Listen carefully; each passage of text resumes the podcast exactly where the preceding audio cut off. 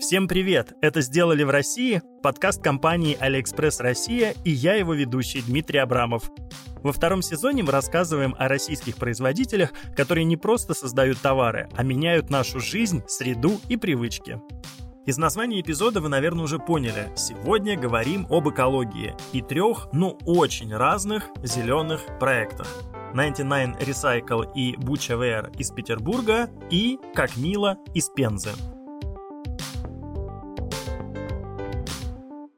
Мы стали ощущать влияние экологии на свою жизнь и, соответственно, больше ей интересоваться. Об этом говорит даже статистика поисковиков. С 2014 года количество тематических запросов выросло. Люди разбираются в причинах изменений климата, раздельном сборе мусора, движении Zero Waste, его еще называют ноль отходов, и всем зеленом. И постепенно делают свою жизнь немного экологичнее. Переходят на капсульные гардеробы, закупаются в секонд-хендах, отказываются от целлофановых пакетов в супермаркетах, выбирают вещи только из перерабатываемых материалов. Предприниматели и крупный бизнес видят этот тренд и стараются дать потребителям то, чего от них ждут. Многие постепенно переходят или уже перешли на безотходное производство и использование вторсырья. Среди них компании самой разной направленности, от брендов одежды до пивных заводов. Другие популяризируют ответственное отношение к природе. Банк Тиньков устраивал акцию «Нет пакету с пакетами», чтобы сократить потребление пластика. А во всех магазинах «Вкусвилл» в любой момент можно сдать старые батарейки. На фоне запроса на экологичный образ жизни в России стали появляться самые разные экоинициативы и НКО, в основном связанные с сортировкой отходов и сбором старых вещей. Собиратор, раздельный сбор от фонда «Второе дыхание», сеть благотворительных магазинов «Спасибо» и так далее. И, конечно, есть те, кто делает экологичные товары, одежду, аксессуары, мебель, бытовые предметы, которые не вредят природе.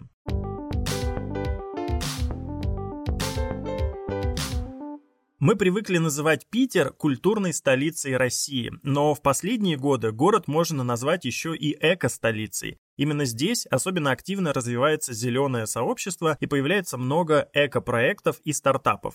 Один из них, 99 Recycle, Сергея Ибрагимова и Антона Рыкачевского. Если забить в поисковик э, название компании, то первая поисковая выдача расскажет, что это бренд аксессуаров и предметов интерьера из переработанного пластика и вторичных материалов. Но в 2018, когда все только начиналось, идея была немного другой, рассказывает Антон.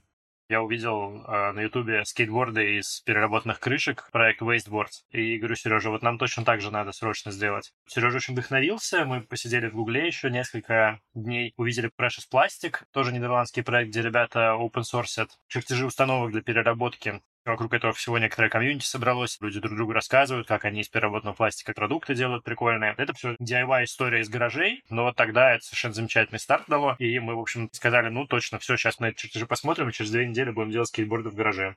Через две недели никаких скейтбордов не было, как и установки для переработки пластика. Антон и Сергей глубже ушли в тему экологии и поняли, что есть несколько проблемных моментов. Концепция проекта Precious Plastic – создать маленькие локальные мастерские по переработке, но изделия таких производств очень дорогие, и заработать только на переработке сложно. Тогда Антон и Сергей стали раскручивать свою идею и параллельно заниматься сборкой установки. Первая рабочая версия появилась лишь спустя полгода. Оказалось, это достаточно трудно, если не иметь соответствующего опыта и знания технологий. В процессе работы над стартапом, Антон называет 99 э, Recycle именно так, вскрылся еще один неудобный факт. При помощи их установки невозможно перерабатывать пластик в промышленных масштабах, и мощности их оборудования недостаточно, чтобы производить что-то большое. Поэтому первым продуктом, который они выпустили, стала простая шестиугольная плитка.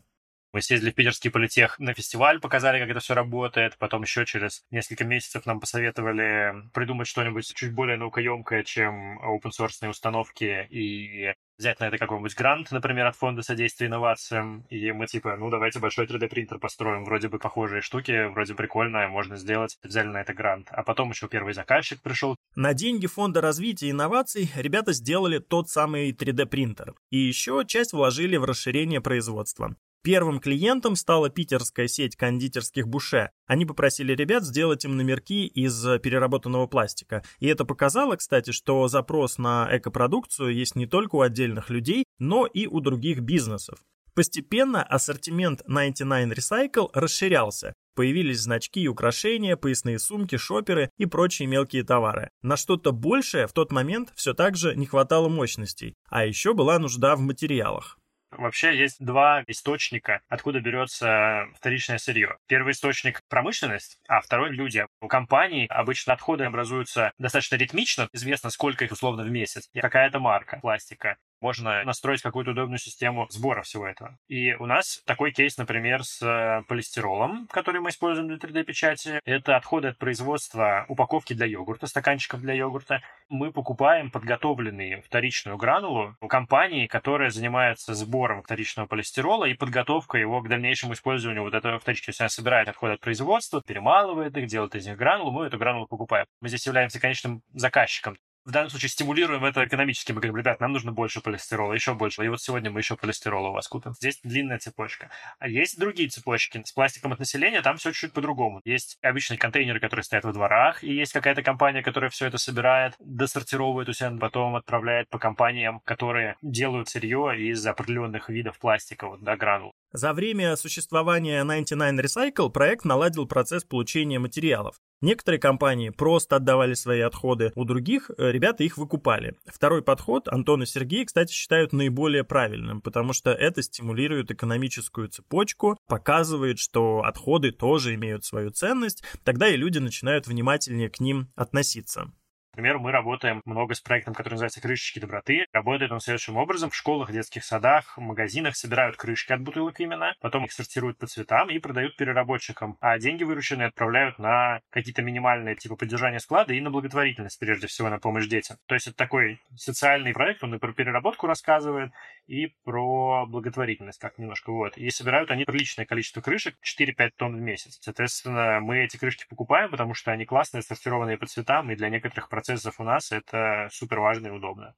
Но пластик не единственное, с чем работают в 99 Recycle. И если с его поиском более или менее уже все понятно, то с текстильными отходами, из которых делают сумки, рюкзаки и другие вещи, все немного сложнее если вам удалось собрать пластик раздельно, и он не космически грязный, ну, не в автомобильных маслах, условно, то дальше с ним понятно, что делать. А с текстильными отходами гораздо хуже, потому что, во-первых, они бывают очень разные, бывают там хлопок, синтетика, полусинтетика, это все разная синтетика еще. А во-вторых, на текстильных отходах всегда куча всяких пуговиц, молний и прочего. С текстильными отходами работают несколько компаний. Перемалывают это все типа вату в качестве наполнителя для матрасов или утеплителя или еще что-то такое. То есть это такой даунсайкл, когда из высокоуровневого сырья получается сырье более низкоуровневое, и у него нет возможности вернуться обратно на ту же ступень экономики, на которой оно было. Еще есть ребята, которые в России из э, отходов хлопка, хлопчатых тканей делают снова хлопчатую ткань. Такие ребята в России одни, еще есть история с производством ткани из пэт-бутылок. В России такую нить, кажется, не делают, только ткань из нити, купленные в других странах. И последняя цепочка, которую мы используем, это мы собираем обрезки ПВХ-ткани у компаний в Питере, которые шьют батуты, лодки и всякое такое. Дело в том, что ПВХ-ткань — это ткань, которая сверху еще покрыта слоем пластика, и она очень сложно перерабатывается, в России никто не занимается этим. Поэтому классно собирать эти обрезки и из них шить что-то. Это не глубокий ресайкл, это такое правильное использование отходов чьих-то в качестве своего ресурса, и это прикольно для компаний, потому что вместо того, чтобы платить за вывоз отходов, они получают деньги за то, что мы эти отходы покупаем, а для нас это правильный ресурс. Ну и последняя, наверное, такая история. Всякие баннеры с мероприятий, это тоже как раз ПВХ-покрытая ткань, и она тоже никак не перерабатывается нормально. Идея 99 Recycle настолько отозвалась у людей, что проект получил премию Recycle Upcycle проект года на премии Петербург будущего 2020. Проект постепенно рос, работал над собственным ассортиментом и выполнял корпоративные заказы, делал разный мерч или аксессуары для пиар-рассылок. Среди клиентов 99 Recycle, например, Adidas, Coca-Cola, Kiwi, Avito, Сибур и другие очень крупные компании. К ребятам обращались не только за какими-то товарами, но и за консалтингом.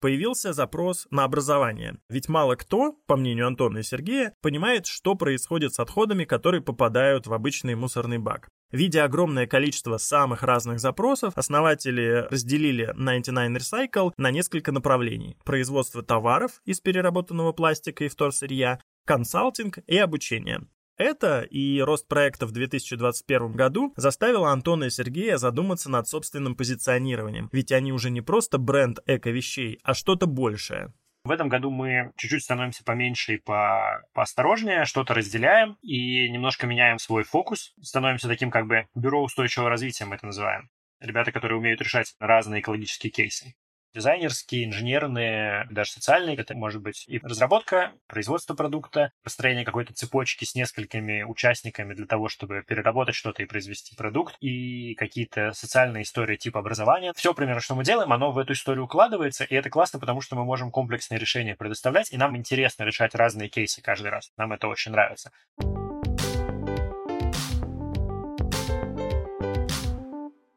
В 99 Recycle с самого начала делали ставку на переработку пластика и других материалов, чтобы давать им новую жизнь в виде разных классных товаров. А Анна Сорокина из Пензы обратилась к апсайклу, производству вещей на базе ранее изготовленных, и создала «Как мило» бренд аксессуаров из старых джинсов. Анна не имела дизайнерского образования, но шила всю жизнь. И однажды из старых джинсов, которые лежали у нее в мастерской, она сделала шопер. Им заинтересовался пензенский эко-маркет, и Анну пригласили на гаражную распродажу. С того момента Анна продолжила работу в этом направлении – делать вещи из уже использованных ранее материалов, не только джинсы. Сейчас ведутся эксперименты по поводу переработки ПВХ-баннеров и полипропилена, но с ПВХ-баннерами проблема. Есть э, подозрения, что они достаточно токсичны. Первые шоперы мы покрасили, перешили, и они начали трескаться. Эксплуатационную нагрузку таскать, по магазинам походить, что-то они не проходят. Возможно, я не те баннеры беру. Есть баннеры, которые используются внутри помещения. Они делаются из полипропилена. Это безопасный материал. Он относится к четвертой группе отходов. В принципе, все безопасные пластики к ней относятся. Также перешивали кожу. Сначала реставрация ее, если там есть какие-то засечки и прочее, и потом перешивается из кожного изделия в новое изделие просто другого формата. И сейчас экспериментируем еще с другими хлопковыми тканями, материалами. Это обычная рубашечная ткань, что-то подобное. Бренд «Как мило» появился весной 2021 и пока в ассортименте только панамы, сумки, шоперы и рюкзаки. Анна долго изучала работу других брендов, которые занимаются переработкой вещей, и поняла, что именно эти товары сейчас на пике популярности. Все это шьется в небольшой домашней мастерской. Часть оборудования в ней, несколько бытовых швейных машинок, наследство от мамы, часть, оверлок, промышленная машинка, купленная самой Анной. Главной сложностью стал поиск материалов. Сначала Анна прошлась по местным секонд-хендам, но подходящих вещей было мало, и их цена сказывалась на итоговой стоимости ее изделий. Что-то удалось найти на свопах, мероприятиях, где люди обмениваются одеждой. Но всего этого по-прежнему было мало. Тогда девушка обратилась в фонды, которые собирают одежду на переработку и благотворительность. Так Анна нашла наиболее подходящий вариант и по объемам, и по цене. Причем на ее запрос откликнулись фонды и из других городов. Первые знакомства с фондами были бесплатными. Фонд предоставлял джинсы бесплатно, но ты должен оплатить доставку. Доставка из Москвы до 100 килограмм джинс – это где-то 3000 рублей. И все же итоговая стоимость изделий, по мнению людей, все равно была слишком высокой. Ресайкл-товары, вроде аксессуаров из переработанного пластика, таких вопросов сейчас почти уже не вызывают. У многих есть понимание, насколько это сложный и дорогой процесс. О нем много информации в интернете, в том числе от компаний, которые им занимаются. А вот перешив одних вещей в другие, кажется людям значительно проще, хотя и там есть свои сложности на старте, когда была массовая реклама, были комментарии, что да, ну вообще 100 рублей должно стоить, из старых джинс шито, у меня баба Галя бесплатно шьет. Такие комментарии тяжело воспринимать адекватно. Цена, которая просится за вторичный материал, возможно, у некоторых берется из головы. Но за себя могу сказать, что это рассчитывается. Килограмм джинсы, чтобы привезти из Москвы в Пензу, стоит порядка 35 рублей. Килограмм джинсы закупочный у меня сейчас от 30 до 100 рублей. Мало того, надо эти джинсы где-то найти, их надо отсортировать, постирать, разрезать. Людям надо платить. Непонимание клиентов подтолкнуло Анну вести образовательную деятельность. В социальных сетях она показывает и рассказывает, как все устроено изнутри, откуда берутся материалы, сколько они стоят, что с ними происходит дальше и как же из старых джинсов получаются аксессуары бренда. Тексты, фото и видео не только помогают клиентам понять ценообразование, но и вообще разобраться, что же такое экологичное производство. Экологичное производство – это не только экологичный продукт, но и сам процесс экологичнее. Стараетесь ли вы использовать более экологичную технологию? У нас сейчас идет направление в сторону открытости. Большие процессы начинают показывать изнутри. Люди многие не понимают, как они происходят, а им объяснять, ну, нельзя по-другому. Но и это еще не все, что делает Анна. В Как Мило можно сдать старые джинсы и получить скидку на следующую покупку. Этот бонус для клиентов – еще один важный экологический шаг. Люди, получая выгоду, учатся ответственно относиться к вещам, а не просто выбрасывать их в мусорный бак во дворе.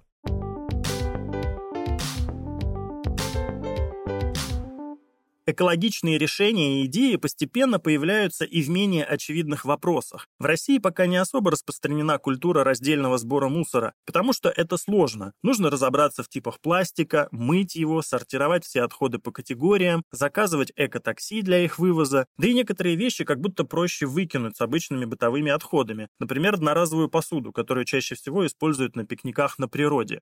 Анна Такунова, основательница Бучавер, придумала, как решить проблему пластиковых тарелок, приборов и стаканчиков. И это биоразлагаемая посуда из чайного гриба. Идея появилась у Анны в 2019 году, когда она поступала в высшую школу экономики на промышленный дизайн. Нужно было сделать собственный проект, и Анна выбрала тему «Человек и экология» как наиболее близкую. Она уже тогда занималась раздельным сбором мусора, интересовалась разными зелеными проектами. Незадолго до того, как пришла идея, стала популярна камбуча. Во всяких веганских магазинах она продавалась. И возник интерес к чайному грибу я увидела видео на Ютубе, как делали из него материал, и потом разные вещи, которые хорошо бы были бы многоразовыми. А я подумала, раз это материал, который может быстро разложиться, который очень натуральный и слегка хрупкий, из него лучше делать какие-то одноразовые вещи, например, посуду, потому что очень мало аналогов хорошей э, экологичной посуды. От идеи Анна перешла к разработке технологии. Научиться делать материал можно было по видео на YouTube, а вот как из него создавать конкретные предметы, которые имеют свою форму, вот это было непонятно. Я придумала технологию путем эксперимента. Я купила набор для приготовления чайного гриба и буквально в комнате у себя выращивала, потом также высушивала. Все опытным путем делалось. Причем, если обычно их выращивают в банке диаметром 15 сантиметров, то у меня были большие тазы, у меня были грибы где-то по 40 сантиметров в диаметре. Не было никакой уверенности в результате. Я не знала, получится ли что-то вообще. Но получилось. И получилось именно то, что Анна и хотела – одноразовая посуда. Ее нельзя мыть после использования, можно только утилизировать, потому что при намокании материал теряет свою жесткость и форму, но при использовании по назначению все нормально. Мы проводили тесты, я заливала в тарелки воду, и они стояли полчаса, час, и ничего с ними не происходило. Вода не просачивалась, не капала, все было отлично. Единственное, что тарелка становится чуть более гибкой и более влажной, но мы рассматривали такой сценарий, что, например, на каком-нибудь фудкорте накладывают в такие тарелки еду, человек сразу ест и дальше идет по своим делам. Мы считаем, что для MVP достаточно получаса или часа для использования тарелки. Также мы понимаем, что мало ли какие могут быть сценарии у пользователя. Может, они хотят наложить эту еду, как на таком шведском столе, и она может там по несколько часов стоять. Поэтому мы хотим модернизировать материал, создать новую улучшенную версию. Но чтобы нам это сделать, мы хотим привлечь биотехнолога. Я по профессии промышленный дизайнер, и знаю не так много в химии и физике, как хотела бы. Поэтому мы хотим привлечь биотехнолога, чтобы нам помогли как-то улучшить улучшить свойства самого материала, что-то, может быть, туда добавить, чтобы она была более прочная. Сейчас в ассортименте Butcherware несколько видов тарелок. Вот только купить их пока нельзя. Фотографии, которые можно увидеть в социальных сетях проекта, просто для демонстрации и привлечения будущих покупателей. Дело в том, что все тарелки Анна пока делает сама, своими руками, и у нее нет возможности быстро создавать большие партии посуды. Поэтому полноценное производство – это следующий шаг мы поняли, что нам нужны дегидраторы, большие осушительные машины, которые обычно используют для производства сухофруктов, чтобы грибы быстрее высушивались. Потому что до этого они у меня сушились просто при комнатной температуре. И это было круто, так как я не затрачивала никакую энергию, а это тоже влияет на экологичность продукта. Но для большего производства нужны дегидраторы. Потом мы поняли, что, возможно, понадобятся и какие-то полуавтоматические станки для формовки тарелок. Нужно будет потратиться на их производство. Возможно, надо прям с нуля будет это все придумать, а может мы найдем решение, которое нам тоже подойдет. Мы сейчас подсчитываем, сколько денег нам понадобится для расширения производства. Ну и также нужны сертификаты для подтверждения биоразлагаемости и безопасности. Каждый сертификат стоит от 50 до 100 тысяч рублей. Вопрос с получением сырья для производства Анна уже частично решила. Уже выращенные чайные грибы нельзя закупить оптом, как какие-нибудь овощи, но все же есть места, где их можно найти в достаточном объеме. На заводах, где делают камбучу в больших количествах, выкидывают и чайные грибы в больших количествах, у них есть куча отходов, которые им не нужны, и которыми они готовы бы, наверное, были поделиться, я написала нескольким производителям камбучи, готовы ли они поделиться своими чайными грибами, именно отходами, использованными чайными грибами для того, чтобы сделать тарелки. И мне ответили производители симбиотика, это петербургский бренд камбуча. И летом этого года у нас была коллаборация. Они поделились грибом, а я сделала тарелки. Параллельно с планированием производства и бизнес-модели Анна продолжает эксперименты с материалом. Ей, конечно, хочется расширить ассортимент, например, сделать столовые приборы, ножи, вилки, а потом, кто знает, придумать что-нибудь еще. Но только тогда, когда основная идея будет доведена до конца.